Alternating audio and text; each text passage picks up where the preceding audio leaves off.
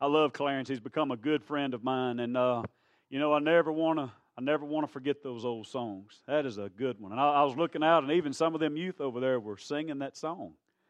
It just goes way back. You know, whenever you think about it, now they, they said uh, he, that, the beginning of that song says, "I come to the garden alone." I said, "Well, you're gonna sing it all by yourself, buddy, because we're not we're not gonna help you. Just let him sing it." Guys, I I am excited to be back here. It feels like I haven't really preached in a in a little while. I, I don't. I know Brother George Wilson came in. And then we had the kids last week help us out. Uh, did any of you learn anything through the emojis? Did you learn anything? I had a lot of guys. Got a lot of people said, you know, I've never never thought about the gospel like that, but it's it's going to stick now. Every time you know you you start punching, punching some of those emojis in on your text, and it's going to make you think about things. Uh, and that's what it's all about. But you know what? I hope more than anything is that it reminds our kids of what Jesus Christ done for them. That's what I hope that it does. And I just believe that that's what Jesus would do. Jesus was a guy that liked to use parables, and he used things that would compare your life to things that would literally mean a spiritual thing to you. And today I want to do the same thing. I was praying about my message this week, and, uh, and I was trying to figure out how I was going to tie it all together to help it make sense to you because some of you, sometimes you know where I'm coming from, sometimes it makes absolutely no sense. And I really have a burden and a desire to really preach as clear as I possibly can so that you get it. I want you to get it. I want you to walk away from here and it not just be something that you heard at church, but it be something that you can apply to your life and live. That's what I want it to be. Galatians 5 is where we're going to be. So if you have your Bible, I want you to get there. And while you're turning to Galatians chapter 5, uh, we're going to read the first six verses, and I probably won't touch but one of them. Uh, and we'll, we'll get into the rest of them as we move on. But I was praying about this this week, and I, and I remembered an old story, a, a story that, a real true life story that happened to me uh, this past, well, not this past, nothing, this last uh, 30 some years of my life. I remember back whenever uh, my daddy was teaching me how to drive, and he had an old Dodge truck. It was a red Dodge truck that I, I, I, started learning how to drive in. It was actually, I think, the first truck that Jackie actually had to go out and drive in. I actually, he got, he got the truck. It looked more like a guy's thing. I ended up with a Buick Oldsmobile. Uh, for my first vehicle, so I, I kind of looked like a grandma driving around. But I got to train uh, in the old Dodge truck. I had a green, Daddy had a green Dodge truck, and he had this old red Dodge truck. And I remember going out uh, in, in, the, in the game reserve back whenever, uh, you know, it was really the game reserve before they blocked it all out and had, uh, you know, hunting clubs and all that kind of stuff. But how many of you remember the bridges back then? They looked like the old tram bridges where uh, the railroad tracks come across. No rails, no guards, no nothing. If you didn't stay on the straight and center, you're just going to go off in the ditch one way or the other. Now, it was really surprising to me that I'm driving down the road and did not know that this bridge was coming up. Uh, and Daddy didn't say anything. He didn't warn me or anything. And the reason he didn't warn me is because he didn't want me nervous about it, all the way worrying about it, and then, then just spazzing out once I got there, you know? And, and so I, I come around there and, and I'm heading down this road and, and I said, Daddy, what do I do? He said, Keep it in the middle. Well, that makes sense. Keep it in the middle. Guys, if you've never been across one of these bridges, it is a one one at a time thing. There's if anybody's coming on the other side, they've got to stop or you've got to stop. There's no this is not two-way traffic here. It's one at a time. No guardrails, no nothing. It's just cross ties and you and Jesus. That's all that it is. One way, too much or the other, and you're going off in the road, in the ditch. And the thing is, is that that ditch underneath that bridge, it's the same ditch on the left side as it is on the right, correct? Same ditch.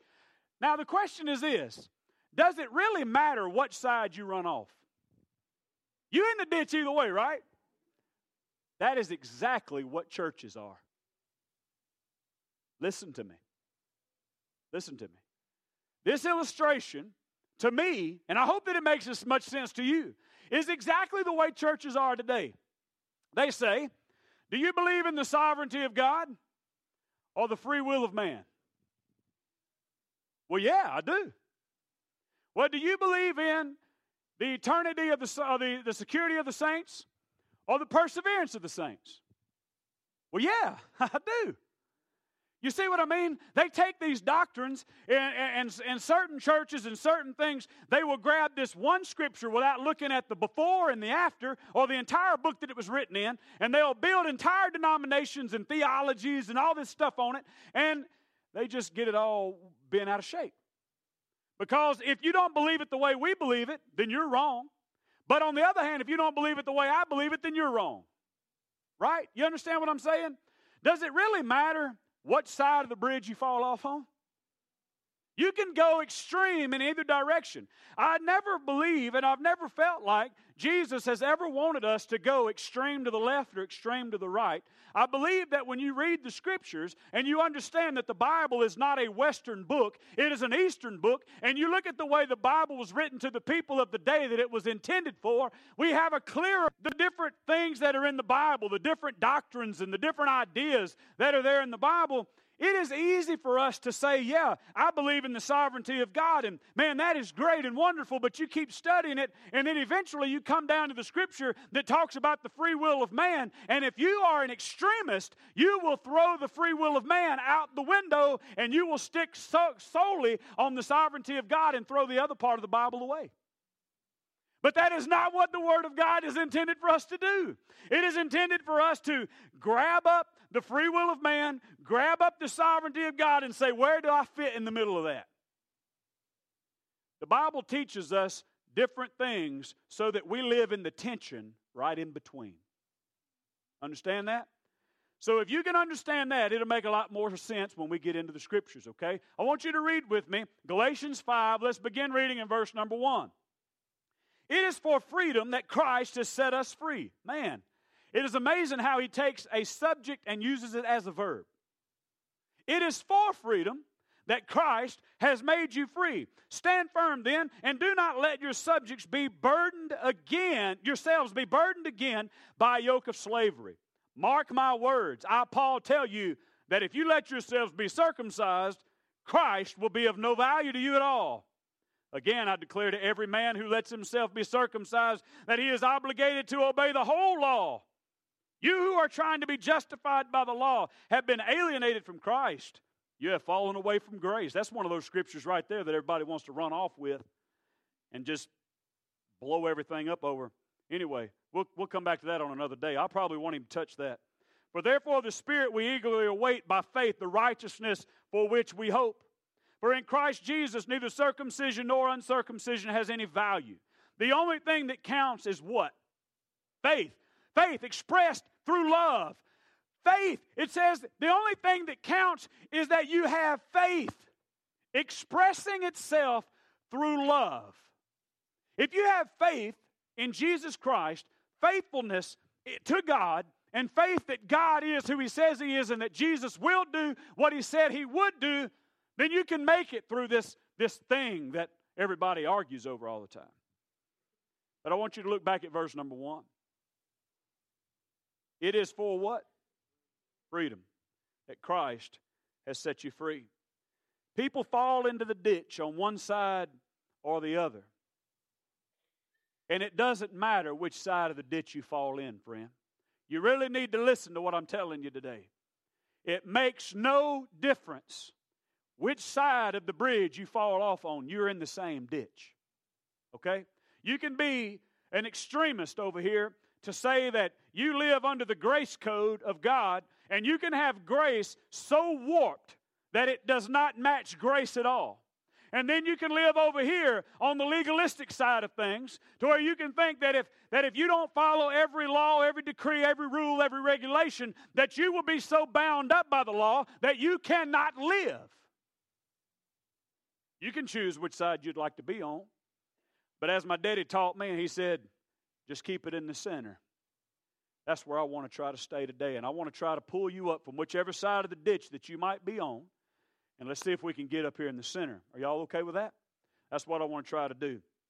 The Bible says there in verse 1 that for freedom Christ has set us free. Paul is writing to a people who have taken a wrong road. They are on a road, uh, a salvation road that they think that is not based upon human merit and human performance. It's a road that is lined with do's and do nots, and they're trying to get all this uh, figured out. These people of Galatia, who Paul has preached to, have been influenced by a bunch of Judaizers that have come in. These people that are law-abiding citizens, or these the, the, the Mosaic law, and they want to follow every decree, and they're trying to put this off on the people of Galatia that Paul has already preached freedom to, to help them understand that you can be free through the grace of God if you will accept Jesus Christ and have faith in Him. But does this word freedom mean that we are free to just live any way that we want to, or does it mean something else? That is the dilemma that we will try to cover today. Even though we are saved, we still have to struggle with the sinfulness of this world. And if you think that you don't, I believe that you're, you're, you're blind to what's actually going on around us. You see, friends, today you need to understand that although you're saved, you still live in a world that is cursed. And as long as you live in this world, you will fight against the things that are for God. You will fight against them because Paul actually said the spirit of Antichrist is already alive in this world. And if you don't think that Antichrist is alive in this world today, why do you think that there's so much evil in this world today? Anti means not for. And there are plenty of things in this world that are not for God. They are for God's but they're not for the holy Yahweh. They are not for Jesus Christ. And so you're going to fight for them. You're going to fight against them. That's why Paul, over and over and over again, talks about the struggle. He talks about fighting the good fight of faith that is set before you. Because if you're not willing to strap up and get in the ring and fight, you can sit out here on the outside and just be a spectator all you want. But the only one who gains the victory and the only one who will be rewarded in glory will be the one who chooses to fight the fight of faith. Anybody can do nothing. And we have a world full of people who choose to do nothing. A bunch of people who want to live under this umbrella of, oh, it's okay, God's fine. And I'm here today to tell you that there is a greater thing for you, a greater idea of this faithfulness and of this justification and of this grace that God wants to give you. In the midst of this scenario, there's a group of people who have fallen in the ditch because of their indulgence. And on the other side, we have these people who are so legalistic that they can't see the truth. And the point that I want to make to you today is that we must protect Christian freedom. If we do not protect Christian freedom, it will be snatched away from us. And listen to what I'm telling you. We live in a world today that wants to tell you all the laws and the do's and the don'ts of what it takes to be a Christian. Those are the people who who thrive on legalism. I was I was in that. I know what it's about. I was a person just this last week. I had to write a report uh, in my in one of my classes, and I and I had to face reality. I was balled up in legalism. And I was one of those people who would look at you and I would find how that you were not a Christian. I could look at you and I could tell you because of the way that you acted or the things that you done or what you wore, whatever it may be, and I could tell you that you were not a Christian. There was a man once upon a time that walked into the church, old time guy. Now he walks into the church, and there's two little old ladies that are sitting right up on the very front row, and they've got their long hair and it's rolled up in a bun. They weren't Pentecostal, they just wore their hair long. They felt that that's what they needed to do. A lot of people back in the olden days, even if they weren't uh, under the Pentecostal umbrella of, of denominationalism, they still believed that a woman should grow her hair out wash it with mayonnaise and rinse it with vinegar. I don't know what they did, but they, they felt like that that's what they should have done. And this pastor, this guy walks in, and he is an evangelist, and he's evangel he's an evangelist at a church that I grew up in at Grabalt Road Church. This was years before uh, I went. Now, Sister Peggy could tell you exactly what it was because where you at, Sister Peggy? There she is. Brother Ketchell, her daddy was the pastor. And this guy walks in and he says, Well, I see that you only got two saved people in your congregation.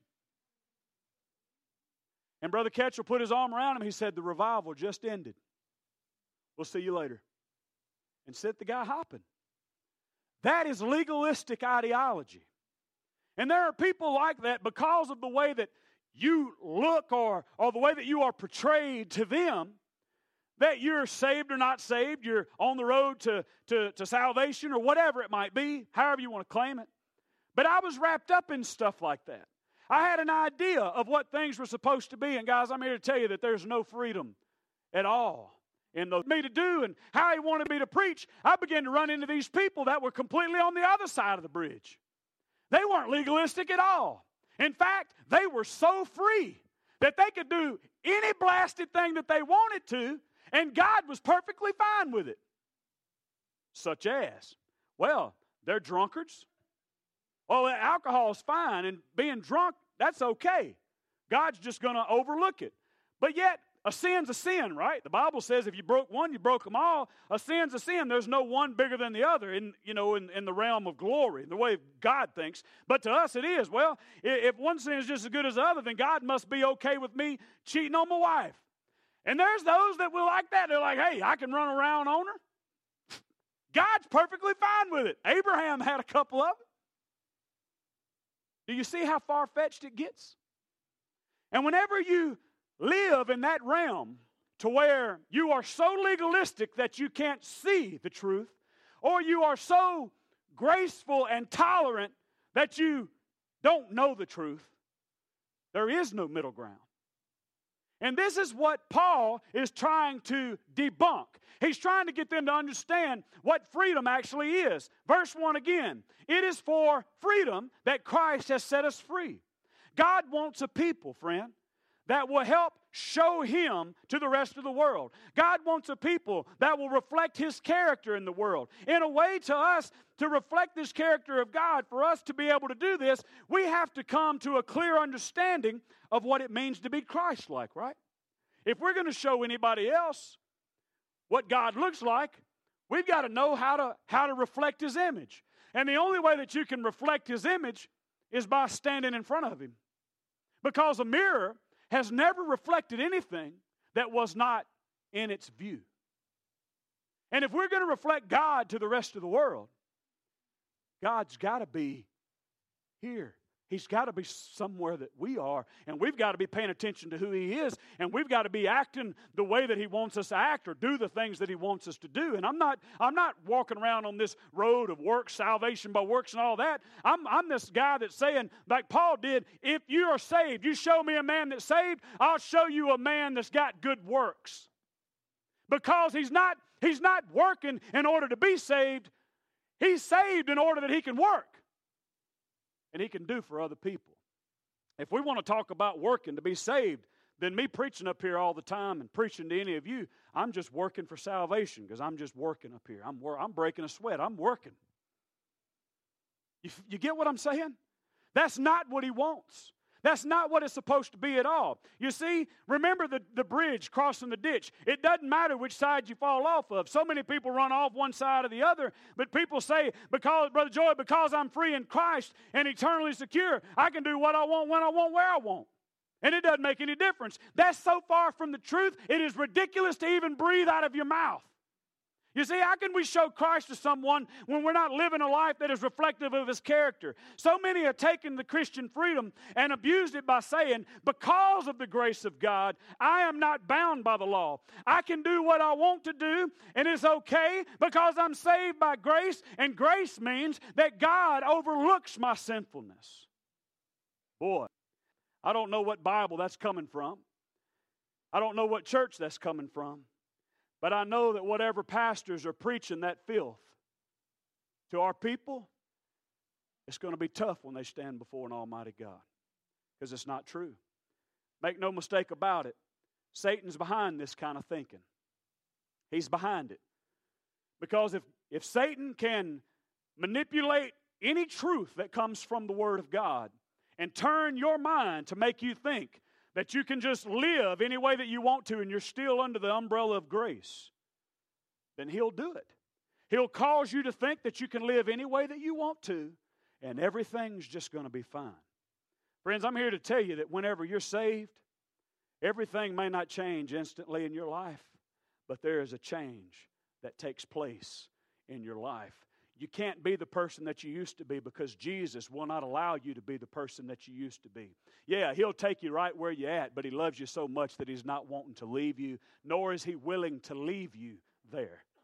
He's not going to do that.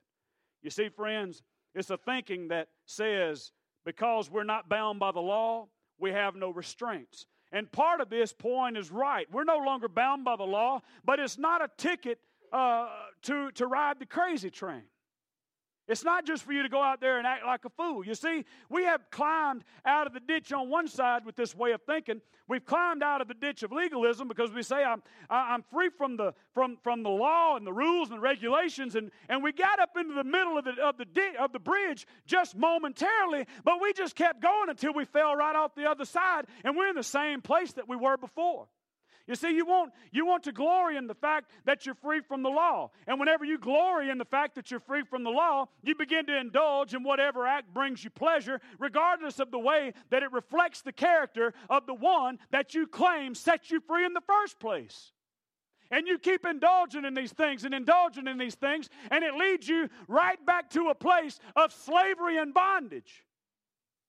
And yet you're doing it in the good will and in the good word of freedom.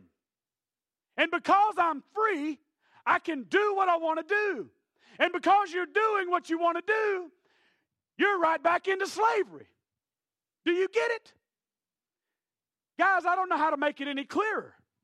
But you cannot come out of legalism and just think that you can just indulge yourself. Look at verse 1 again. I'm probably not going to get off verse 1. For freedom Jesus set you free. For freedom, He has set you free. Free from what? Free from what? This freedom that Paul talks about, I want you to really listen to what I'm fixing to tell you. This is a freedom from yourself. Okay? That's the first part. Look at the verse again. He has given us freedom. It is for freedom that He has set us free. Okay? He has set us free from ourself for Christ. If you don't get it, you're, not, you're going to miss the whole thing. Christ has set us free from ourselves for Christ. Guys, this is my, my conviction wholeheartedly. You don't have to take it, you don't have to agree with it. But I believe that sin was the small part. It was the small part all the things that we done, you know, the stupid acts that we performed, that was the small stuff. The big thing that Jesus has to save us from is I. We do what we do. We act the way that we act because we are selfish. And Jesus Christ came to save us from our selfishness. And when we are saved from our selfishness, we finally understand what freedom is. It's not freedom to indulge in everything that we want to. Yeah, you got freedom to act a complete fool if that's what you want to do. You can do whatever you want to do. You are free to be who you want to be. But if you do that, you are indulging in selfishness. We have a mixed up concept of what heaven is all about. We think that we're saved so that we can go to heaven. It's not the Bible at all. The Bible didn't even exist. I mean, the, the heavens, heaven was never even spoken about when God created everything. He didn't say, hey, live for me so you can go to heaven. He said, hey, Adam and Eve, I want you to be in right relationship with me so I can come here in the evenings and I can walk around with you and have fellowship with you. It wasn't about heaven. He wanted a relationship with his people. Do you see? And whenever we think that we're just going to get saved to go to heaven, you're missing the point. That's not why He wants to save you at all. He wants to save you so that He can have a relationship with you and so that you will finally see that He saved you to serve. That's why we don't like it. I ain't nobody's servant. And when you refuse to serve, you refuse freedom. There's freedom in being a servant of Jesus Christ for Him to come to you and to say, Hey, I want to mold you and make you into who that I want you to be so that you can show your friend, so that you can represent me to your company, so that you can represent me to your country, so that you can represent me to your school, so that you can represent me and you place it however you want to place it. That's why He wants you. That's why He wants to save you, not so you can go to heaven, but so that you can help change the world. Amen. Heaven's just gravy on the taters, friends. It's a bonus for us to be able to spend glory with Him, to save us from ourselves. I'm going to touch on three major points because, not because I'm picking on anybody before I ever get emails and letters, okay? And y'all think I'm just kidding when I say that. I literally get letters about things in the mail. Nobody ever tells me who they are, they just send them to me. And I read them, and I, I, some of them are really good. I take them to heart. I really do, honestly. And keep sending them because they help me. I, I love when people don't agree with me. I'm fine with that because it challenges me. Okay? But don't, don't send me letters thinking I'm picking on you because I'm not. Three majors of why I'm going to talk to you about how that when you refuse this freedom and you think that you can indulge in all the things that you want to indulge in and still be wrapped under the grace umbrella that our new age world has configured up and the God of this age, how that it brings you right back into slavery. The Bible talks about three things that all sins are wrapped up in the pride of life, the lust of the eye, and the lust of the flesh. Three majors that people always ask me about. They've always asked me, they say, Brother Joey, is it okay for me to drink a beer? Brother Joey, why is it wrong to look at things, I'm not going to say it all explicitly, but why is it wrong to look at illicit things, movies and stuff? You know, God created them. Why can't we look at them? And then, why can't I just live with my partner? Those are the three majors that people talk to me about all the time. So, buckle your seatbelt, we're just going to dive off in it, okay? All right? Whenever we live under the grace umbrella, and, I, I'm, not, I'm not trying to use that word lightly, okay? I believe in the grace of God, but I believe in the correct definition of the grace of God. There are people who are, who are grace focused and they are, they are so heavy on grace that they, that they live out there in la la land. And then you've got these people that are so mercy focused that they live out here in la la land and they never, they never get get it right. They never blend them all together. And maybe I'm one of those people. Maybe so. I hope not. I hope that I'll help you. But but this, I want you to I want you to really really think about this. Okay? Is it okay for me to drink a beer? I'll never stand up and tell you that it's wrong for you to drink a glass of wine, drink a beer. I'll never stand up and tell you. There's people that'll tell you that. And the reason that I'm not going to tell you that is because it's not in the Bible. I can't sit there and tell you. I'm not just like people have said, well, what, is it okay for my white daughter to date a black guy or a black guy to date? I'm not going to tell you that it's wrong. You can say that it's wrong all day that you want to, but I can't tell you that because it's not there in the Bible. It's not there. You can be mad about it all that you want to, and you can you can get glad in the same breeches you got mad in. I, I can't I can't tell you that it's wrong. Okay? And if and whoever, anybody that choose any of you that choose that, that way of life, that's your choice. You've got to do it. If God thinks you're wrong, let Him tell you that it's wrong. And if He tells you that it's wrong, change it. Until then, forget what everybody's telling you. All right? Because if you if you really want to break it down, should none of you be married to anybody if it if you got to be straight blood with straight blood because I'm mixed up so much. I don't I tried to look mine up. I can't even figure out where I'm from. You understand what I'm saying? So we can split hairs all that you want to. So, should I drink or should I not drink? Well, God wants a people who reflect His image. How effective is your image reflection if you are so drunk that you can't hardly walk? Slobbering, drunk, whatever. Or you might be a, a functioning alcoholic, drunk, whatever you want to call it. And, and you can be drunk and you can drive and you can do everything like any other normal person.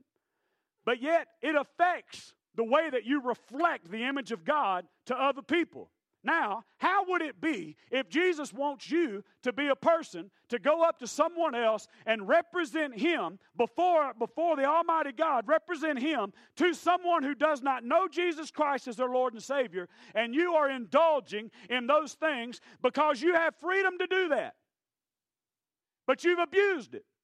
And so now it's taking you to a place to where you can't function and you can't operate or, or you can't reflect the image of God. The Bible specifically says, don't be drunk. Okay? So, whenever you give in and you indulge, and I'm just using alcohol because it's one of the majors that people talk to me about. It can be your pills that, even though the, the doctors prescribe to you, you know full well that you're abusing them. It can be the ding dongs and the Twinkies that you're eating, and that's the reason your belly's hanging over your belt right now. It can be anything that you want to call it, okay? You can indulge in any of those things, but because I'm free to do it, I can indulge in those things and I can be who I want to be. Yeah, maybe you can. You're free to do it. But is it really, really necessary? Is it really helpful? Is it helping your image of reflecting God? Do you get it?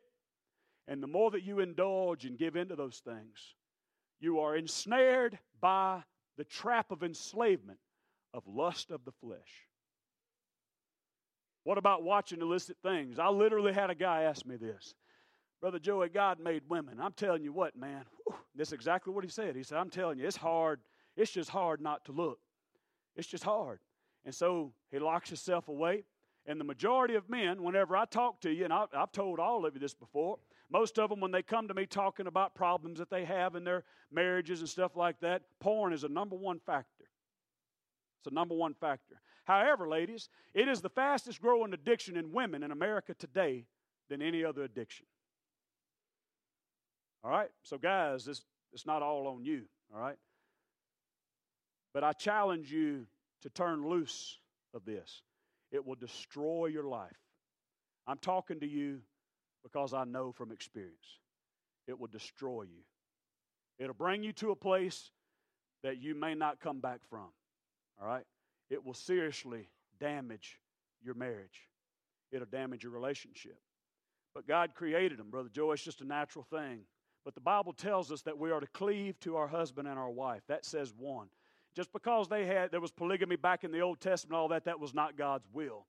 It wasn't his will. They did things, and, and it was God's grace being shown even back then. It wasn't all God's grace. I could go into all that, but guys, I'm here to tell you today that you can give yourself to that and you can watch it and you can do all of that that you want to, and it will take you so far. And before you know it, you will be enslaved to the drawing of this demon, evil, possessed thing that will snatch your heart away, and you will be entrapped by the sin of the lust of the eye. And you will get to the place to where your partner will no longer satisfy. If you think I'm lying to you, keep going. And some of you guys know exactly what I'm talking about. You've either been there or you are there and you refuse to admit it. If your husband's hiding his phone from you, don't want you to look on it, got it locked up, more than likely, you're not the only woman in his life. I'm just being honest with you, okay? Oh, that's not adultery. Oh, no, it's not adultery. Yes, it is. Jesus says that even if you think it is adultery, you don't have to. Line takes you further than it should be taking you. It is adultery. You don't have to like it. I didn't come here. I told you, I didn't come here today to make you like it. I came here today to exalt Jesus Christ. And you need to know who Jesus is today. He wants to set you free. It's for freedom that Christ has set you free. He wants you to be free. He don't want you to be indulging in your selfishness. He wants you to be free so that you can live your life for him. You understand me? Live your life for him. Hey, you listen to me, women. I may not even get to point three. But whenever you're, you're checking these guys out and they're wanting you, oh, he's a great guy flip through his Facebook page and look at the junk he's sharing on Facebook. If that crap out there that he's sharing on Facebook is not reflective of a godly image, you better change something. He ought to at least go out there and delete it before you're able to look at it. You understand? It is a mind blowing. Had a girl tell me one time, "Oh, brother Joey, this this guy's a godly guy. I got her on a home line, you know, sitting here talking, and I popped my phone out. I said, "What's his name again?" People are so crazy. It ain't like you can't find it. I can find him like this. I look him up on Facebook. Bam, there he is. Guess who's on the front cover of his page? A woman that is well endowed and barely covered. Oh, but he's a godly man. He's reflecting the image of God right there. If God looks like that, you understand? I'm just telling you, I'm just being honest with you. Check it out.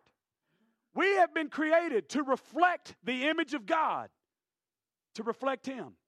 Number three, third thing. Yeah, can I live with my, my, my partner? Whatever. Yeah, you can. You're free to. Is it right? No, it's not right.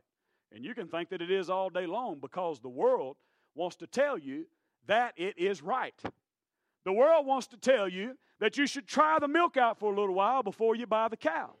And then if it, if it lasts for 50 years that way, then just leave it that way. But that's not the will of God.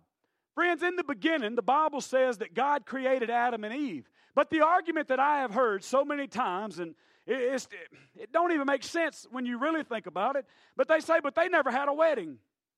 They didn't get married. And you know, whenever you look at their, their you look at the articles that they're written in Genesis, you look at it, you're right. They, they didn't have choir, they didn't have music playing, they didn't have all these things. That, nobody dressed Eve up. She walked down the aisle naked. What a wedding, huh? Everything was different back there with them. But this is what Jesus, this is what God said to them. It says that the man will leave his mom and daddy and cleave to. But they, you're right. It doesn't say they had a wedding, but they were joined together. And these, I quote, are the words of God. And the two will become one. If that's the argument that you want, this is my question for you. And I'm not throwing daggers at any one of you, but if it hits you in the heart, it means that God's dealing with you, okay? If the two, according to the scriptures, are to become one, why are you still living together with two names? Oh, but Brother Joy, the marriage law that's man made. Okay, you're right. Let's wait off in that.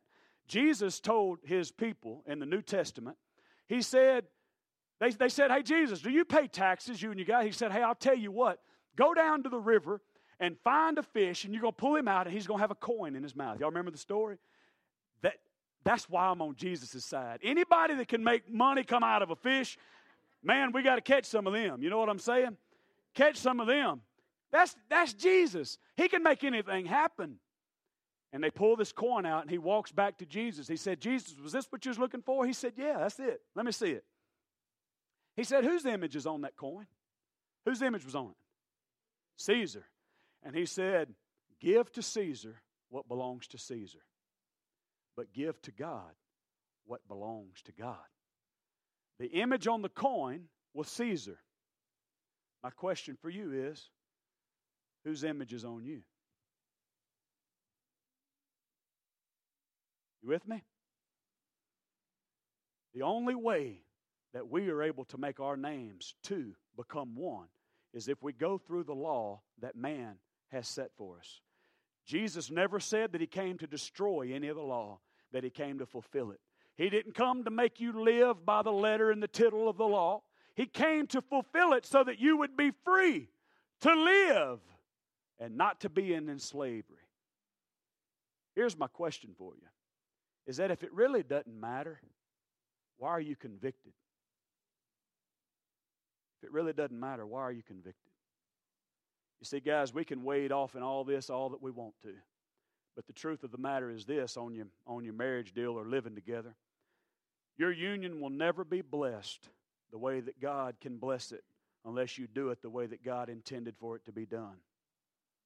God created a man and a woman, and He brought them together for a purpose for them to be a union, to create a home, to raise children.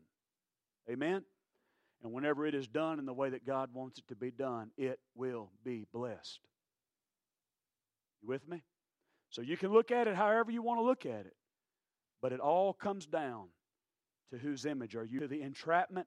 And the longer you live in this way, you are pulled further and further into the entrapment of slavery of the lust of pride, or the pride of life, and the lust of your flesh.